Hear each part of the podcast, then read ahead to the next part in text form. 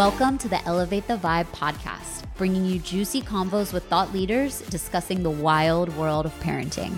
It was the worst I've ever been hit with to a point where I was uh, planning my suicide.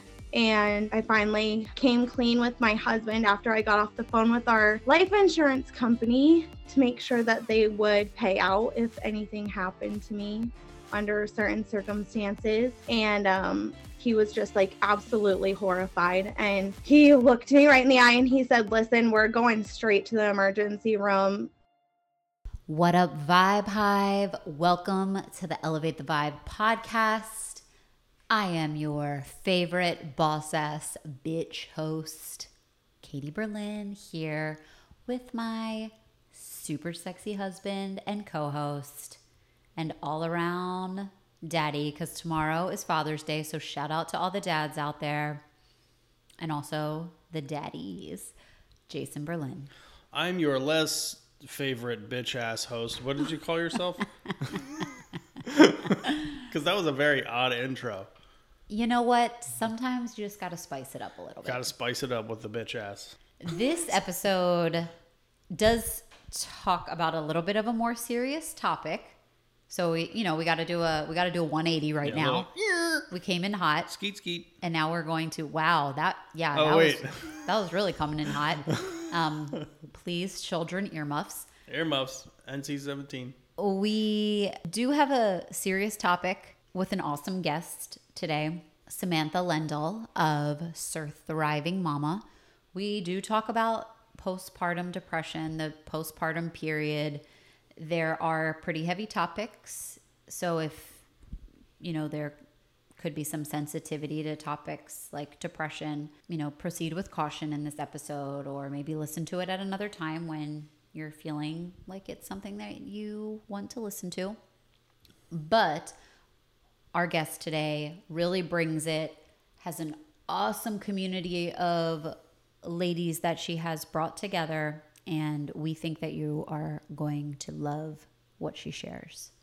Yeah, I mean, she was basically able to use her experiences to craft a program for people going through postpartum in a way that was extremely clever. And she was a very savvy businesswoman as well. And it was a pleasure to talk with her. Our guest today, Samantha Lendl, is the founder of Sir Thriving Mama, a postpartum coaching company dedicated to offering a six week course focused on caring for none other than Mama herself. If you're feeling overwhelmed, tired, resentful, or stuck in a rut after bringing home baby, many of us might check those boxes.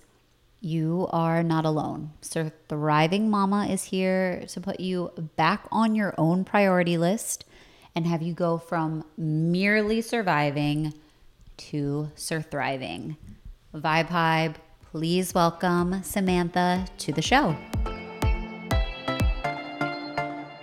Samantha, welcome to the Elevate the Vibe podcast. We are so excited to have you join us on our show today.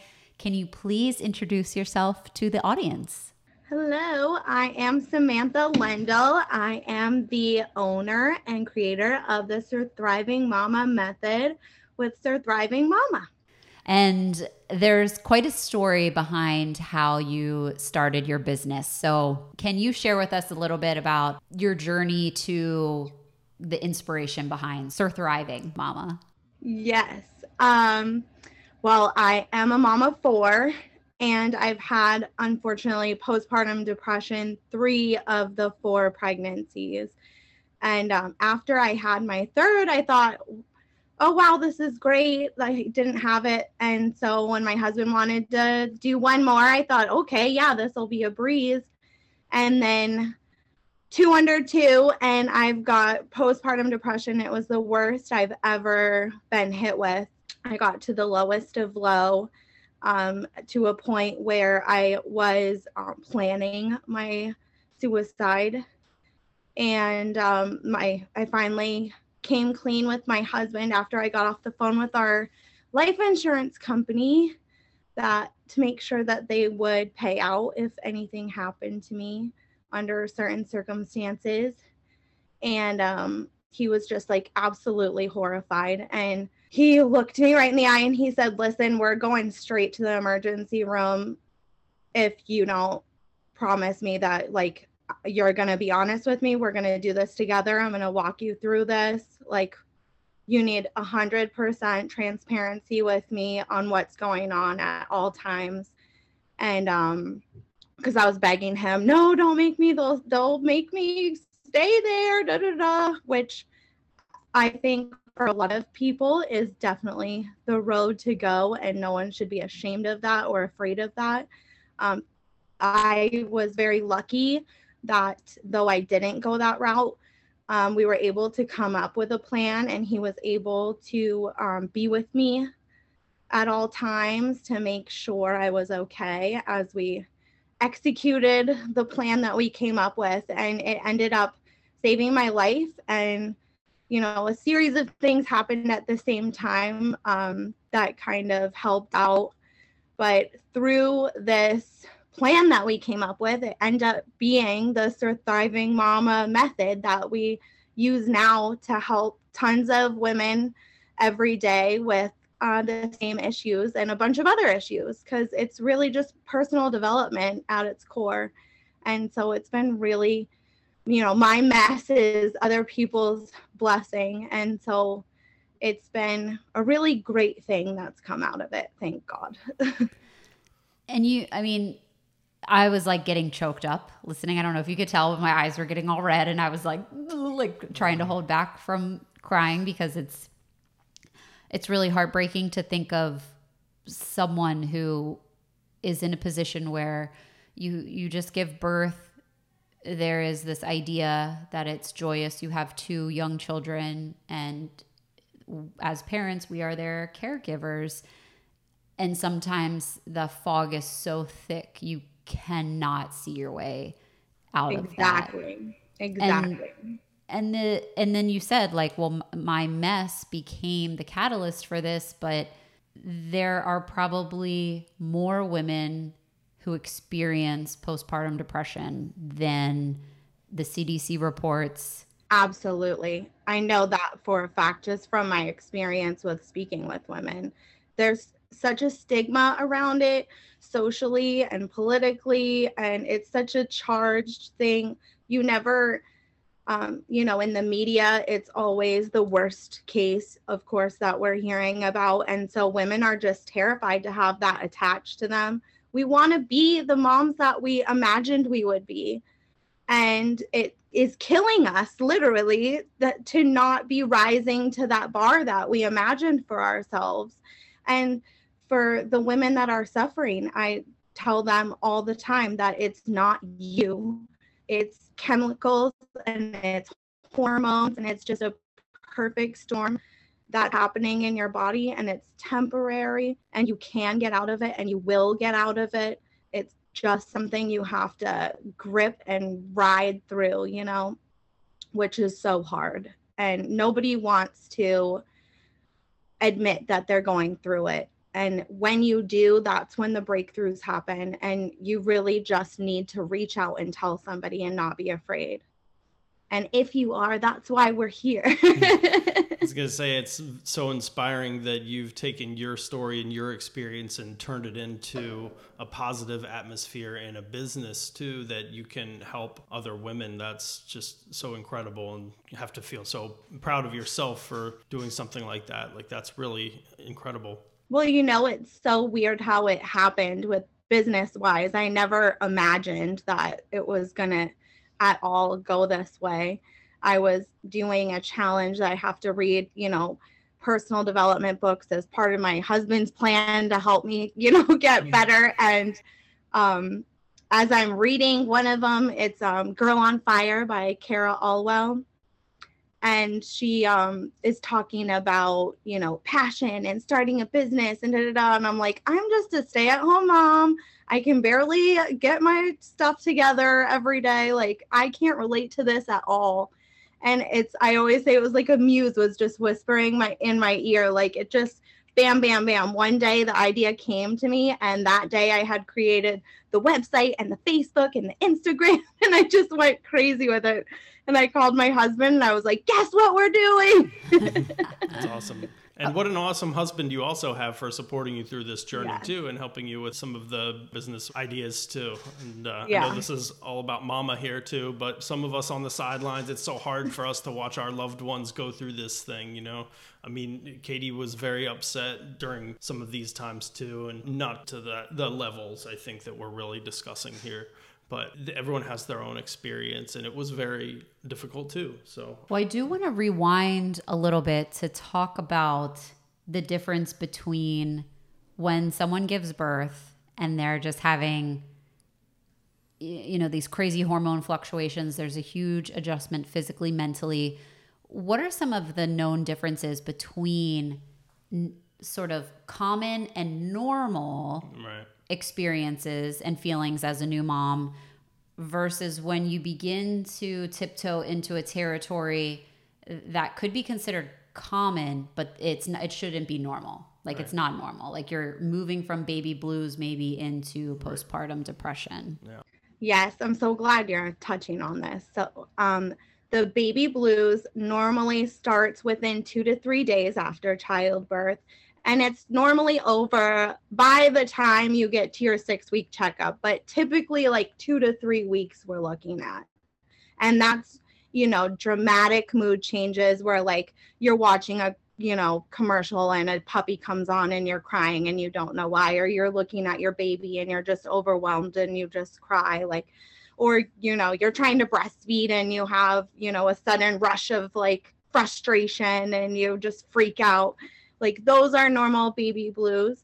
That's also normal for postpartum but when you're um, dragging it out and it's after that six week checkup and it's still happening there's also postpartum anxiety which is um, you know reoccurring thoughts like almost like ocd um, they call them intrusive thoughts.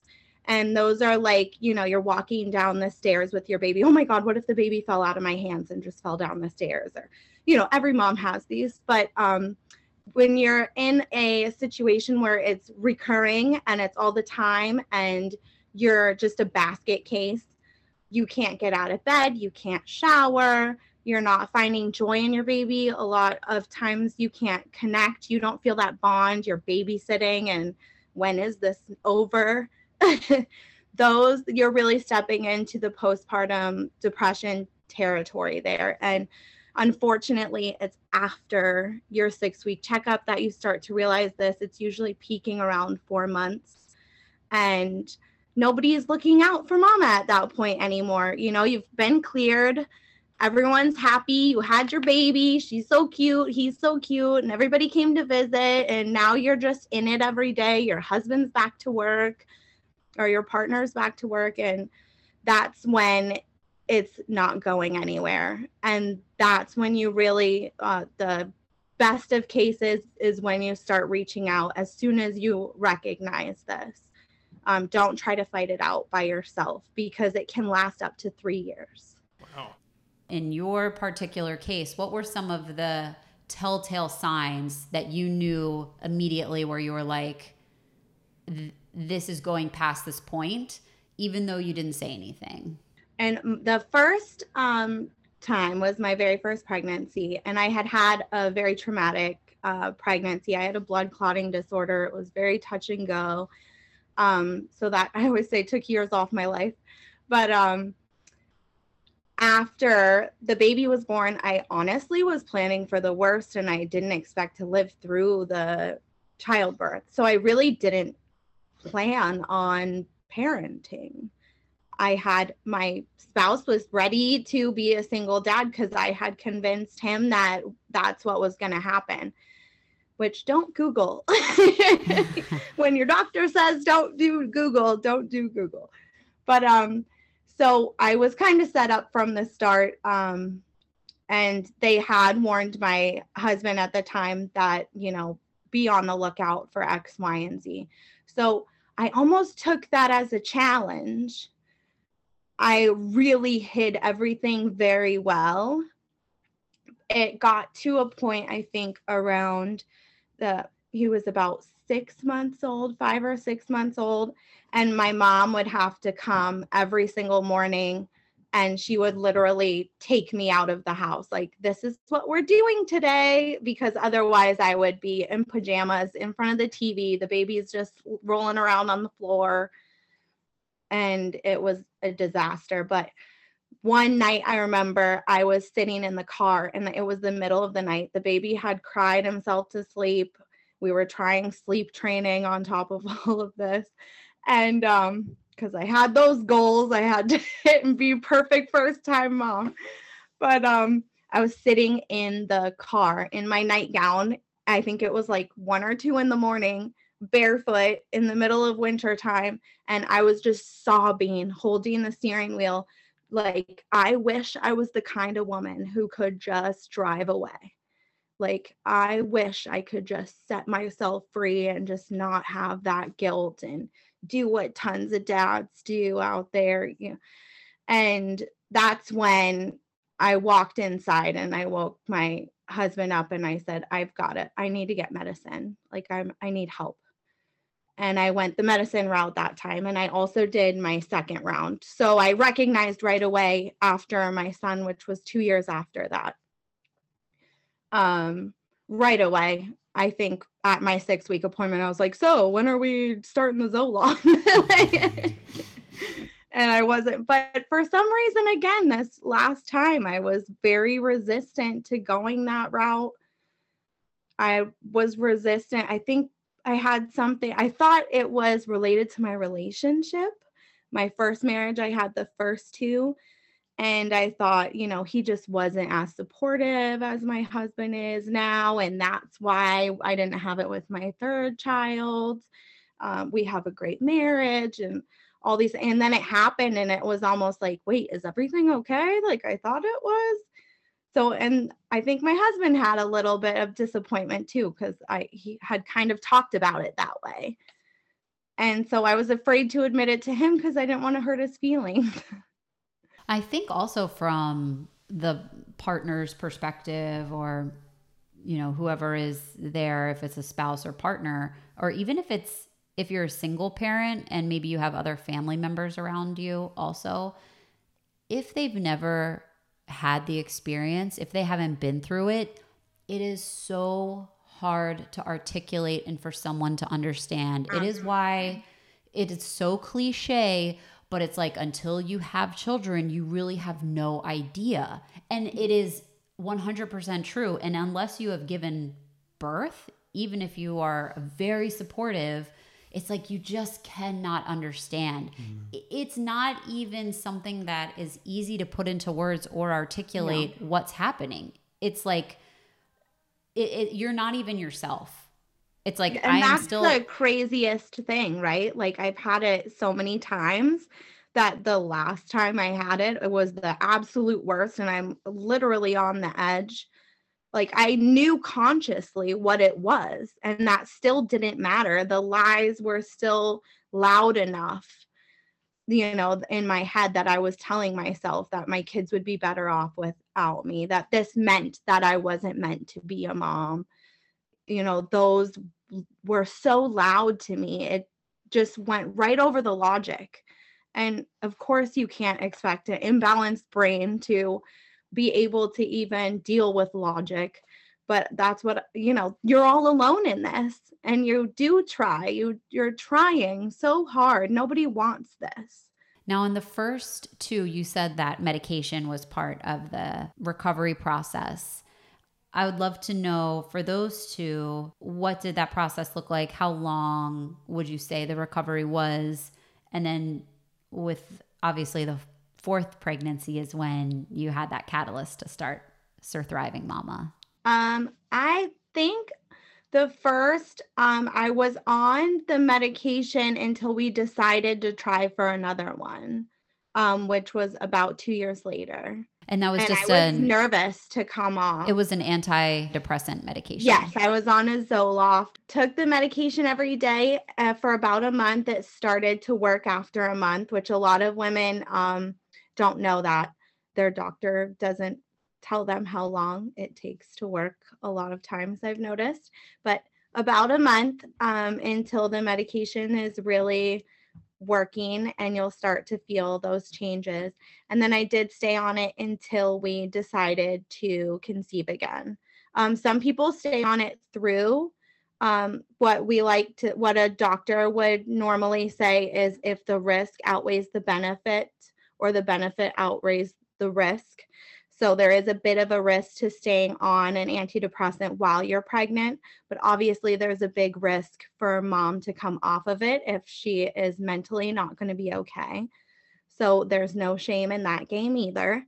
You do what you need to do because if you aren't okay, then your baby is not going to be okay inside your body. mm-hmm.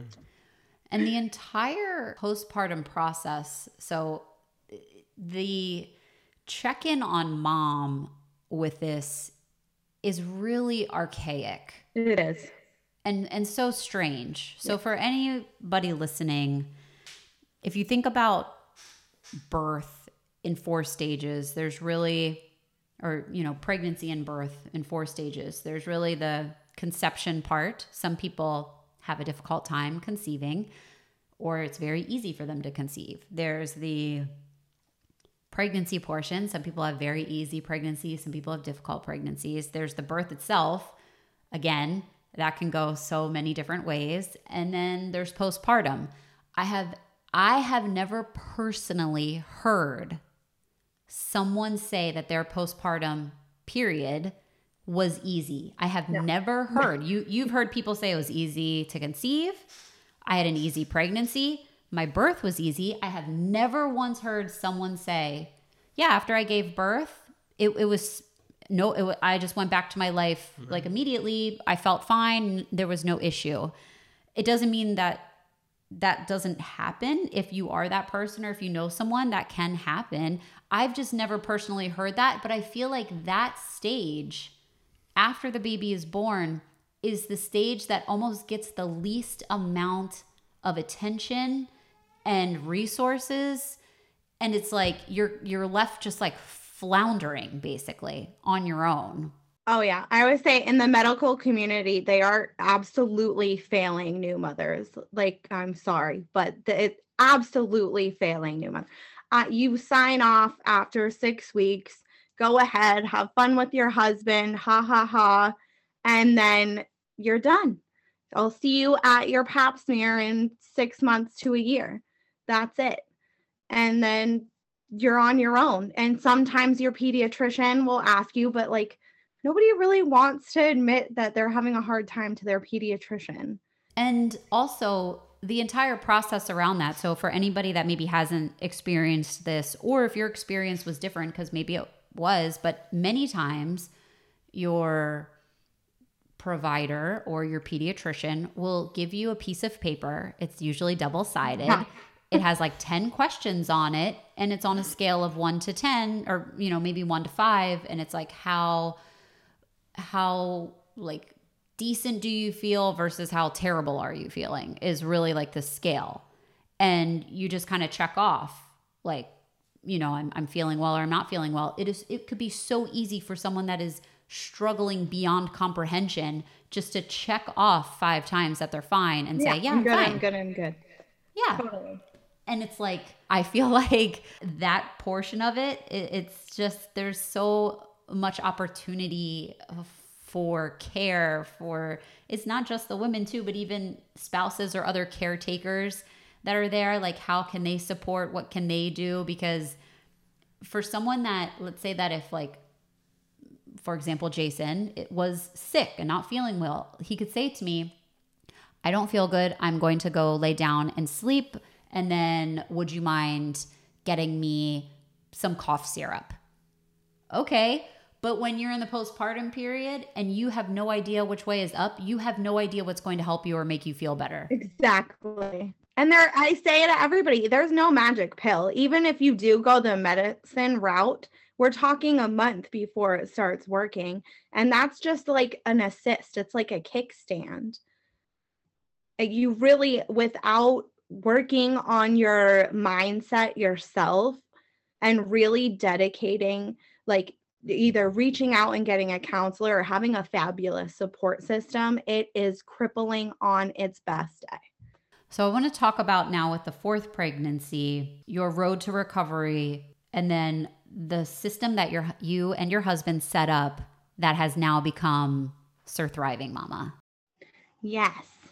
So um it started pretty like accidentally. You know, we were on a walk and I was crying and I'm telling him the lowest of low, which is super hard to do for anyone. And, you know, we're uh, my baby's right there in front of me. We're pushing them in a stroller and I'm just looking at their beautiful angel faces and admitting that, you know, I'm kind of done like as much as you know i can tell myself it's for them that i'd be doing this like i'm just so tired of feeling this way i can't handle it a minute longer. That was really hard to open up about. And um, we just started with you know well what helps? What's one thing is there any moment in the day that you feel okay, that you're not thinking like this. And so we're just dissecting every single moment at that point. Well, you know, I notice when I get more sleep, it's easier for me to get started in the mornings and it doesn't set until later on in the afternoon. You know, sleep is a big factor. And I notice when I, you know, get up and exercise, it does give me that little boost I need or um, you know, obviously it's great to get in the shower, but I don't feel like showering. I just don't care anymore. And like, if you could just force me into the shower every day, what, whatever means necessary. And, you know, he's like, you know, you used to, I was obsessed with my skincare routine. I had a little refrigerator right next to the um, bed because obviously the skinny confidential. yeah, shout out to the Skinny Confidential. Yeah, shout out to Lauren Evarts. And um, he's like, I you never do anything like that for yourself. Like, what's up with that? Like, you don't have to always be in mom mode, like in your moo moo. and so he just really like he knows me so well and he just called me out on a lot of stuff that he noticed i wasn't even attempting anymore. And he's works 60 to 80 hours a week. And the man would come home and just absolutely take over and go do your shower. Here's your skincare stuff. Go sit and do it. Here, I set up the mister for you in the corner. And like, I obviously, this is a dream scenario for a lot of women, but he really was that good. And just he held my hand through the whole thing and we came to realize with a set of things that we were doing in a certain order that I could achieve them. You know, all of this wasn't happening in one day. It wasn't like, okay, tomorrow you're going to shower, you're going to do your skincare routine, and you're going to go ahead and exercise, and then you can read. And, you know, that was would have been a lot to handle at the time.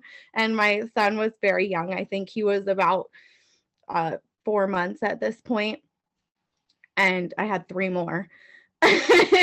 so there's rare moments, but um, it was like week one. Let's work on this this week.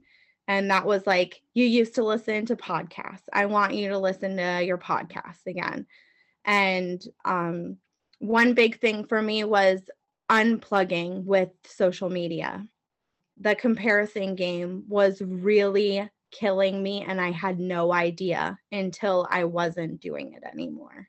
That was huge. Comparing myself and my worst day to everybody's best day on social media like what am I even thinking?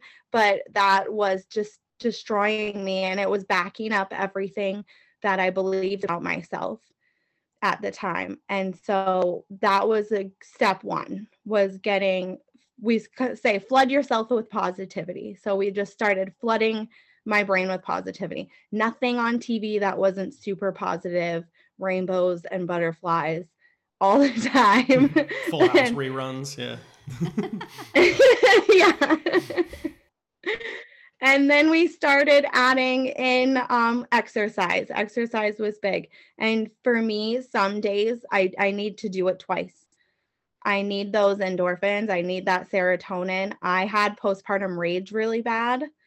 And if anybody's ever doesn't know what that is, it's just like this. It's like PMS on crack. You are just ready to explode at any moment. Like my poor husband busting his butt was walking on eggshells. All my kids were. and so the exercise would really help with that. So it's like any aggressive exercise too, that like running and like HIIT workouts and stuff like that. So if anybody out there needs some postpartum rage support, go mm-hmm. to beat up somebody at a gym. I was gonna say, do you have a punching bag in the garage? you, you, have a heavy bag in the garage or something? Like, mom, mom, just go to the garage. We're gonna go over here. Leave mom alone. yeah. But yeah, we just added in all these things and over I think in the first month it was like I woke up one day and I looked at him and I said, "Babe, like I'm I'm I'm glad I'm alive today." And that um I can't imagine what he was going through going cuz he works so much and I didn't realize until then what he was dealing with going to work and thinking every single day as he's driving back home like what am I going to find? She could not be there anymore. Like that stress on him sorry. I feel so terrible. I didn't i couldn't even think about anybody else at the time and i feel awful that he was experiencing that. Um and so that was a huge relief for him when i was able to look at him and say that and i started to just feel like that more often yeah. And so it started, and my best friend actually, um, she's now a coach with Surthriving Mama also. Um, but she she's my first client. she was going through the same things, and at first, um, her baby is six weeks younger than mine, and it's her first pregnancy and her first baby girl. And um at first everything was coming in like really oh everything's great. Everything's wonderful. She's so perfect. And you know for a long time. And then i once i sort of came out of the closet with my feelings it was like oh thank god. Like i'm right there with you. And even to the point where she was you know wishing she wasn't around anymore and that also gave me a little fire. Um like i wasn't just doing this for me i was i realized i was doing it for other moms. Like this isn't okay she's my best friend like she's awesome i know she's a great mom. And so it was like okay what about i'm her best friend and she feels that way about me. And sally is her best friend so like we're all good moms and nobody deserves to feel like this. And we're all hiding it and we're all in our dark houses just pulling the shades and getting through the day. And that's just unacceptable. And that's when we started reaching out to each other every single day. And i started pulling her through the program that i was in with my husband that we came up with.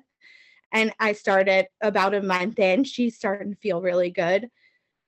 And it just kept going and we just kept building on it. And now you know, we're both totally out of the woods. Of course, we have bad days like anybody else. You know, my husband likes to joke, Oh, are we so thriving right now? As I'm pulling a double stroller out of the back and it falls on the ground, and I've got a baby in the air.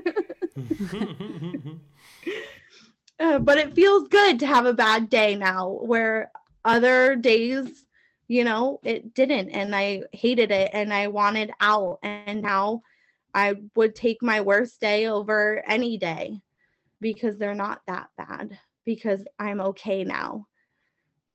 And it was chemical and it was hormonal and now i can say that everything is balanced and everything is operating as it should and i still have to work at my mindset every day so it's not something, you know, that you should feel like, oh, one day I just got over it and it was perfectly fine after that. No, you're still going to have, you're going to be a normal human again. You're, and that's when I had an issue with the medication um, previously. It kind of made me numb. And I remember um, my mom saying, like, I cried over something and I was like, oh my God, I shouldn't be crying. Like, what? I'm so sorry. And she's like, um, people cry. Like, people cry when people die. Like that's a normal thing. Like there are reasons for emotions that you're allowed to, you know, it's not all supposed to be good, even when you take that route.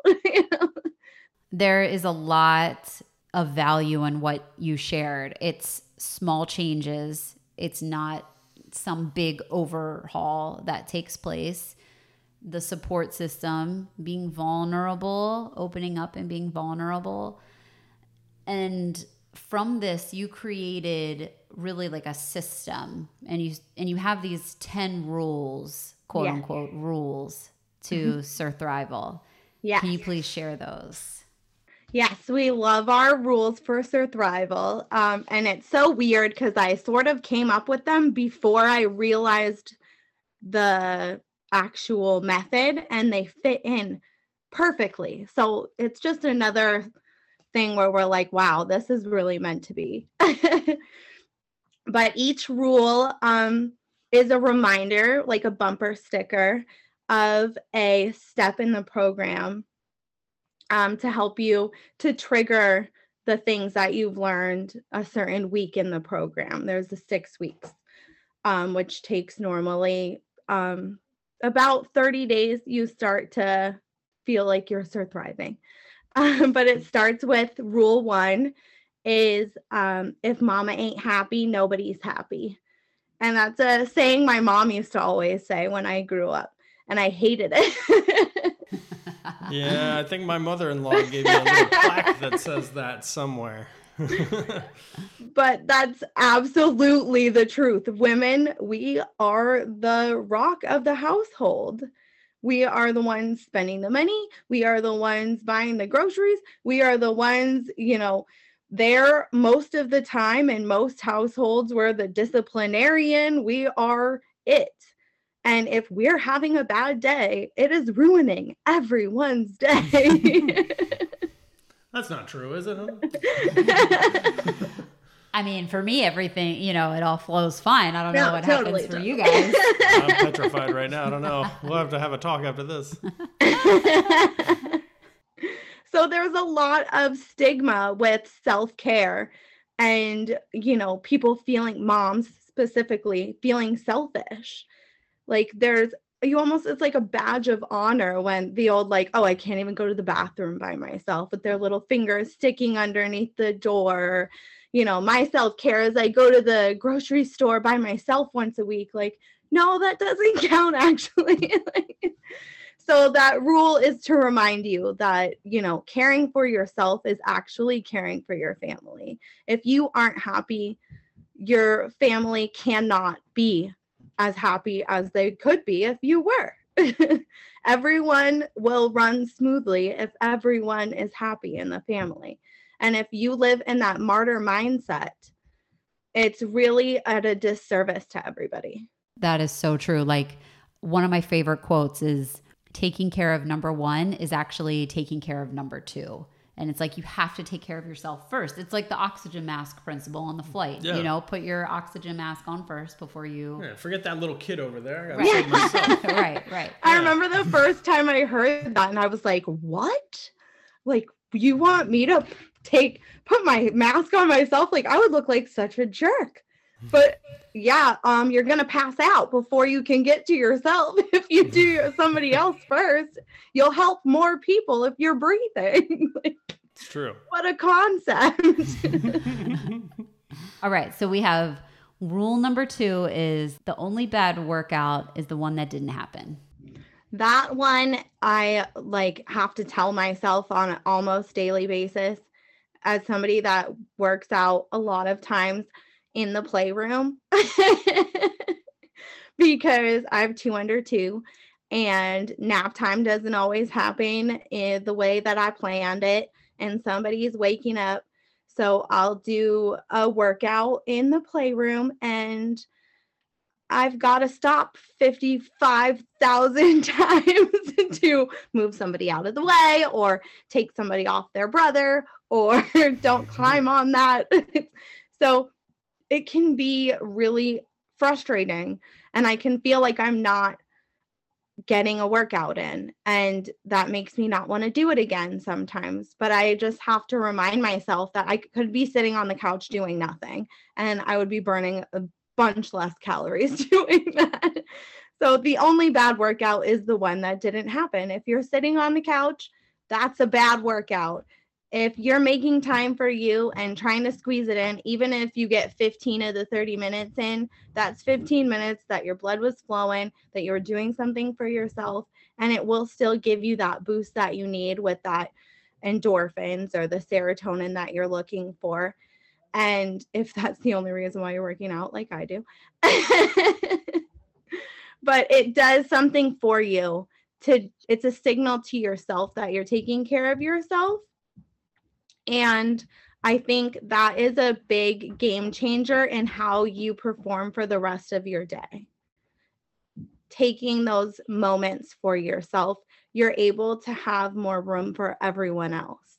And also, anytime that you're working out, there's something about it's it's not just like taking time for yourself but there's something about the thought that you're that you're adding positivity in. Positivity is coming into your bucket basically. Oh definitely. Yeah it just like fills you up in a certain way. Absolutely. And i think is those endorphins. Yeah yeah. I think rule three is one of my favorites. It's flood yourself with positivity. And i absolutely live and love that so much I avoid negativity at all costs. But there is also a thing called toxic positivity. And I think we should address that because it's okay to not be okay sometimes. It's not all going to be perfect. You're not always going to feel positive. And I think if you were, we would be needing to talk to another professional about things. but flooding yourself with positivity, especially at a point where you're suffering with any kind of depression or anxiety, is absolutely pivotal to turning the corner on that. A lot of ways that I've done it is um, with what I consume in social media. I have, thankfully, my business Instagram uh, where I only follow um, like motivational speakers and um, like positive uh, influencers and stuff. So I actually find myself on that more than my personal because it's just makes me feel good when I'm done scrolling if I'm going to spend time doing that. Whereas I kind of feel depleted after I compare myself to a lot of my friends or, you know, people that are where I want to be or where I think I want to be or even like during like let's not forget during my pregnancy there was this nightmare going on of covid and the pandemic which is happening for tons of people right now. You know i have a lot of friends in canada who are still in lockdown and their kids are back home again. And like hang on mamas i feel for you. But like these times are tough. It is so easy to get negativity. If you want a dose, you just turn on the news for five minutes. So I had to go on a news cleanse. Um, I was so addicted throughout the election cycle and with coronavirus. It was abs- like, of course, I got depressed. It was a recipe for a disaster. And I think um, we really need to be conscious about combating what we're surrounded with in that negativity and in this social atmosphere where things are just so precarious um, find positivity wherever you can and just flood yourself with that. Number four stay flexible adapt and overcome. Yes this is something that um, i learned from my ex-husband was a marine and they used to say adapt and overcome. Hoorah. so that is a nod to the marine corps there but um yes you expecting things to go a certain way is a huge trigger for me. Um, I've noticed that I have a very controlling personality. I don't know if you picked up on that, but um, I'm very type A. yes. Am I, am I allowed to respond? Silence, crickets. okay.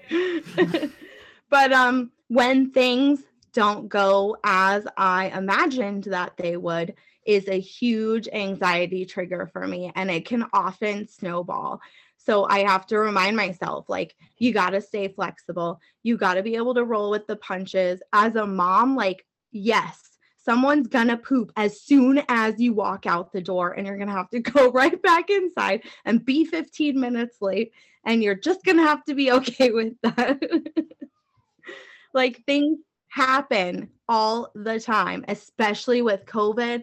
My kids would be home one day and then the next week they're trying this hybrid thing where they're home for a couple of days and then they're not and i have to drive 45 minutes to get my kids to school each way. And so a oh, half yeah. a day, three days a week was like such a nightmare, Oh, especially horrible. while I was working on, you know, my mentality and trying to be okay. It was just like, when am I going to fit in time for myself? I'm always in the car. So, being able to adapt and overcome these challenges by staying flexible and dropping those expectations for yourself you know, perfection is such a toxic concept that's not real. Literally, nobody's perfect, not a single one. And to expect that from yourself is almost a cop out. You know, you know already that you're not going to be able to do it. So just drop it and stay loose. Just overcome these challenges as they come up. When something comes up, just think outside the box move around, shake it up. It's okay if it doesn't go the way you thought it was going to go. Try to find the silver linings or just have a bad day. I think so much of us can relate to that in this past year, like feeling as a society out of control. And then if you have children, you know that your your most well-laid plans are just up for interpretation. Like it there's nothing that is quote unquote in control. I mean, you can only control yourself and then there's other mm-hmm. small little people and they might I mean, you might have children that are older, even if you have older children. It's like it's just yeah, being flexible. It's such a mirror for ourselves. Yeah, it's just a reminder to drop the expectations and realize that things are not going to go the way you planned most of the time. All right, number 5, we have prioritize your passions. That's a big one for moms and a lot of women that I speak to um the first time when they come to me don't even have and when I ask them to dream big, they're like, mm, uh, what would that be like? and that is crazy. We've stopped dreaming. Like, we don't even know what we would do for a hobby. Find it, but take an hour a week and try different things if you must. But you've got to find something that lights you up and do it often.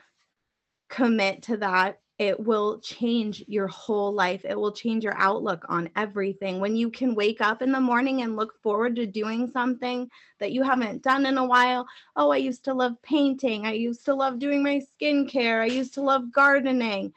Find something and prioritize that. Make that a thing for yourself because it will just change the way you feel so quickly. It, it gives you hope, and hope is the cure for depression. Mm-hmm. Yeah, being able to look forward to something in the future. I think people that experience pretty heavy depression, they feel hopeless. Yes. They feel like there's no future. And it's like if you can give yourself something enjoyable to look forward to, you're you're training your brain that there is a reason to keep going. I mean, I've been feeling a little down lately with, you know, we, we have a, a, new kid and I'm running a lot of errands and working all the time and things like that. And we haven't been on vacation in forever. And we just plotted something for my birthday. And I'm like so over the moon. My entire demeanor has changed. Like, I like the dog now. Like I, I haven't liked the dog since we got him because he's crazy, and now I'm like, Randy, come and hang out, dude. I got a hug for you. You know, it's like it's like all of a sudden I'm like I'm feeling this new vivaciousness from being able to, you know, practice my passions too. I'm a drummer too, and I haven't had any time to drum with the new kid, and Katie's working constantly. And you know we have yeah the new baby's like you know five months old and thankfully she sleeps then the, our boy is like almost three, so like they're a total handful on top of everything we're doing. Mm-hmm. And like mm-hmm. today, like Katie took them out for a walk, and she was gonna leave me at home with the baby, and I was like, you know, why don't you take the baby too? You all can go for your walk, and Daddy's gonna play drums for like ten minutes, and I feel so much better from that. So I think I feel like I can relate to that, yeah. even though I, I'm not a postpartum depression. hey, men do get it. it. They do. It's a real thing. so you could have a touch. Keep Just following the rules, and you'll be all right. Yeah. Well, let's hear about rule number six. Never stop learning because life never stops teaching. Yeah, this one is really important to the program. It's not popular anymore to read. And, you know, with Audible available to listen if you have a hard time focusing or, you know, if you've got a learning disability, if reading is a challenge for you, there's so much out there. YouTube, you can watch TED Talks. There is so much information out there. Like I tell all my clients, all of this that I'm telling you is for free out there in the universe. You just need to go find it. And this rule is how I found it by just every there's somebody that knows what you need to know and you can go and find it. There's so much to learn out there. And the more knowledge that you gain um, from other people that know what you don't know, it's amazing what it can do for you. The tiny things that I've incorporated from a million other people that I've either listened to or read about, uh, it's incredible and it's life changing. And it's even changing my kids' lives. Like they listen to like Tony Robbins in the car and they're giving their friends a motivational advice at school now. Awesome. you know, just life is hard and it's always changing and it is long. And there is somebody out there that's been through what you're going through, no matter what it is in the universe. Somebody else has been there and reach out into the webs and find them because it's incredible and it it does do a lot to uh, give you that sense that you're not alone and i think a lot of us um, have that problem with this particular issue is feeling alone. And, you know, I'm part of a Facebook group with postpartum depression and anxiety. And there are so many women on there that are just reaching out. I feel alone. I feel alone. Look at how many women are in this group. You're not alone. and if you're open and you're ready to learn, it is just it's miles away from where you are today. You can bring your, it's like a GPS instead of, you know, toughing it out with a map. You can take a hundred wrong turns or you can just ask somebody and you can find out the right turns to go and save yourself a lot of trouble along the way. So that's where it's just stay open. Don't think that you already know everything don't think that you've already closed the book on yourself because you're going to change with the more you learn. Eh, and it's very important to the program that we want you reading. If you're not reading, listening to as much information and consuming as much as that as possible because it just does wonders for the mindset. All right. Rule number seven gratitude and negativity cannot live in the same space. I say this to my husband a lot, but um, he has wicked anxiety. He's like my worry worry. I always say he's like a Jewish grandma. Like he's just so worried about the kids all the time. And so I'll just stop him in his tracks and be like, calm down. What are we thankful for? and we've got a list on our mirror, which is, you know, we've got the big double mirrors for the closet doors and I've got a gratitude list going and we look over it every morning and kind of meditate on it. And it's a great way to start the day. Um, for me, when I feel like not getting out of bed because I'm nervous about something, or, you know, I want something that we don't have, or, you know, when we're going through any kind of troubles. And it's amazing. It really, gratitude and negativity cannot live in the same place. Gratitude and anxiety cannot coexist.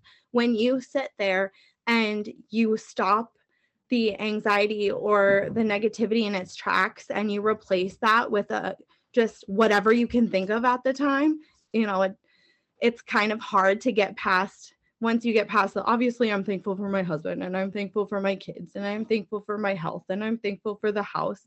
But once you get into these small little details of what you're actually thankful for in your day um, thankful you know for my cup of coffee in the morning when it's extra hot and I can sit there for two minutes by myself before everybody else wakes up. And you find these little nuggets throughout your day that you didn't even know like did something for you. And it gets you excited. And you've totally, before you know it, you forgot what you were worried about.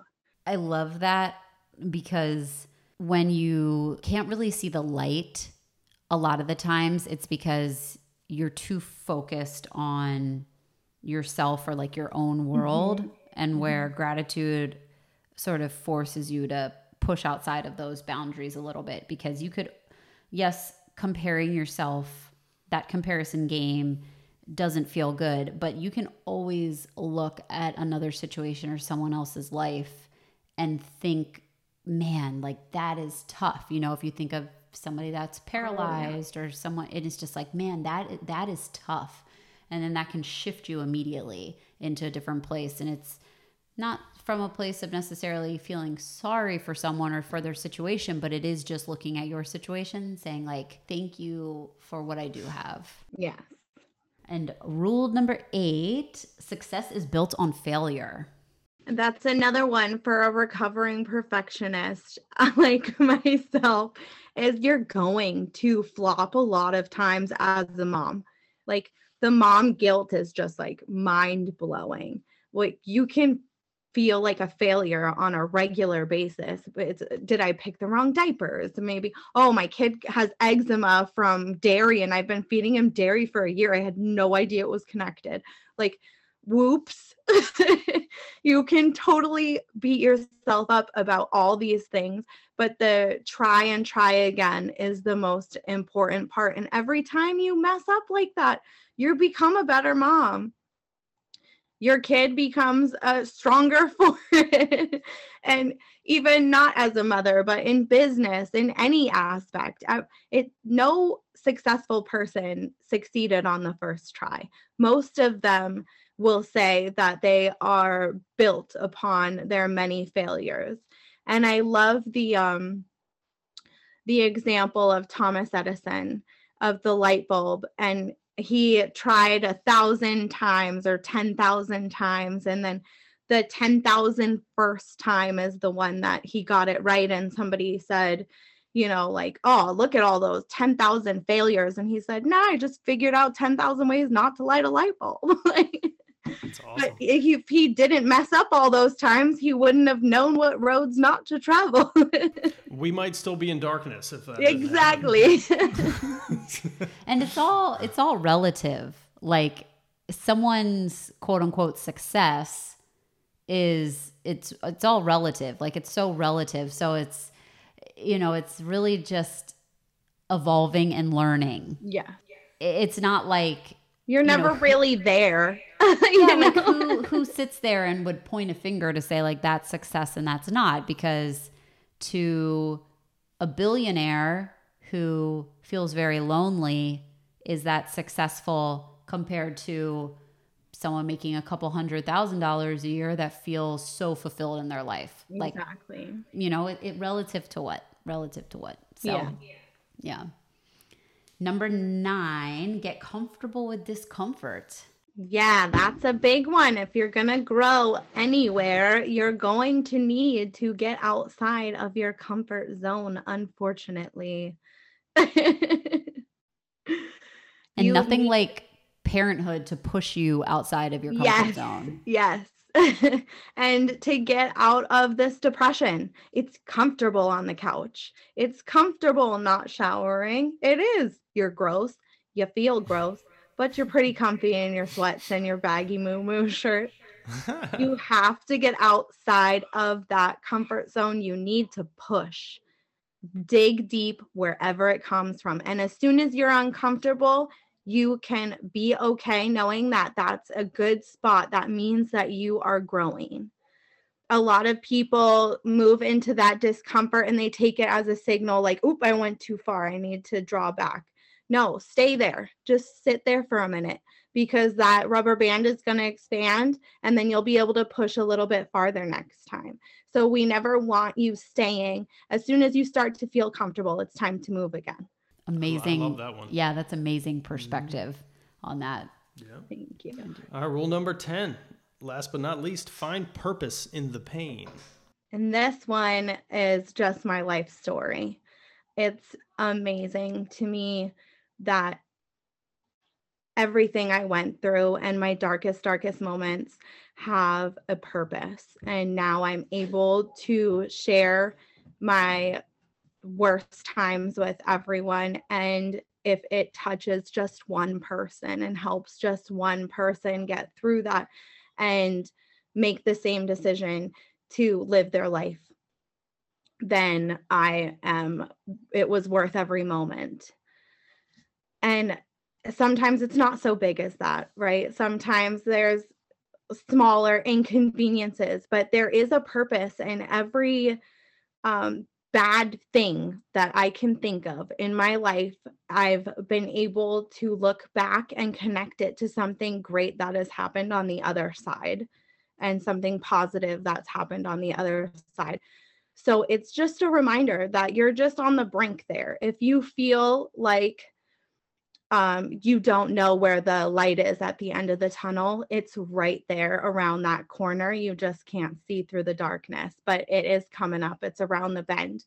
And there is going to be a purpose for this moment and this season in life. And it will be something that you'll be able to reach into your tool belt later on and be able to say, oh, good thing I went through that, or and tap into these same lessons or resources that you've learned through the pain.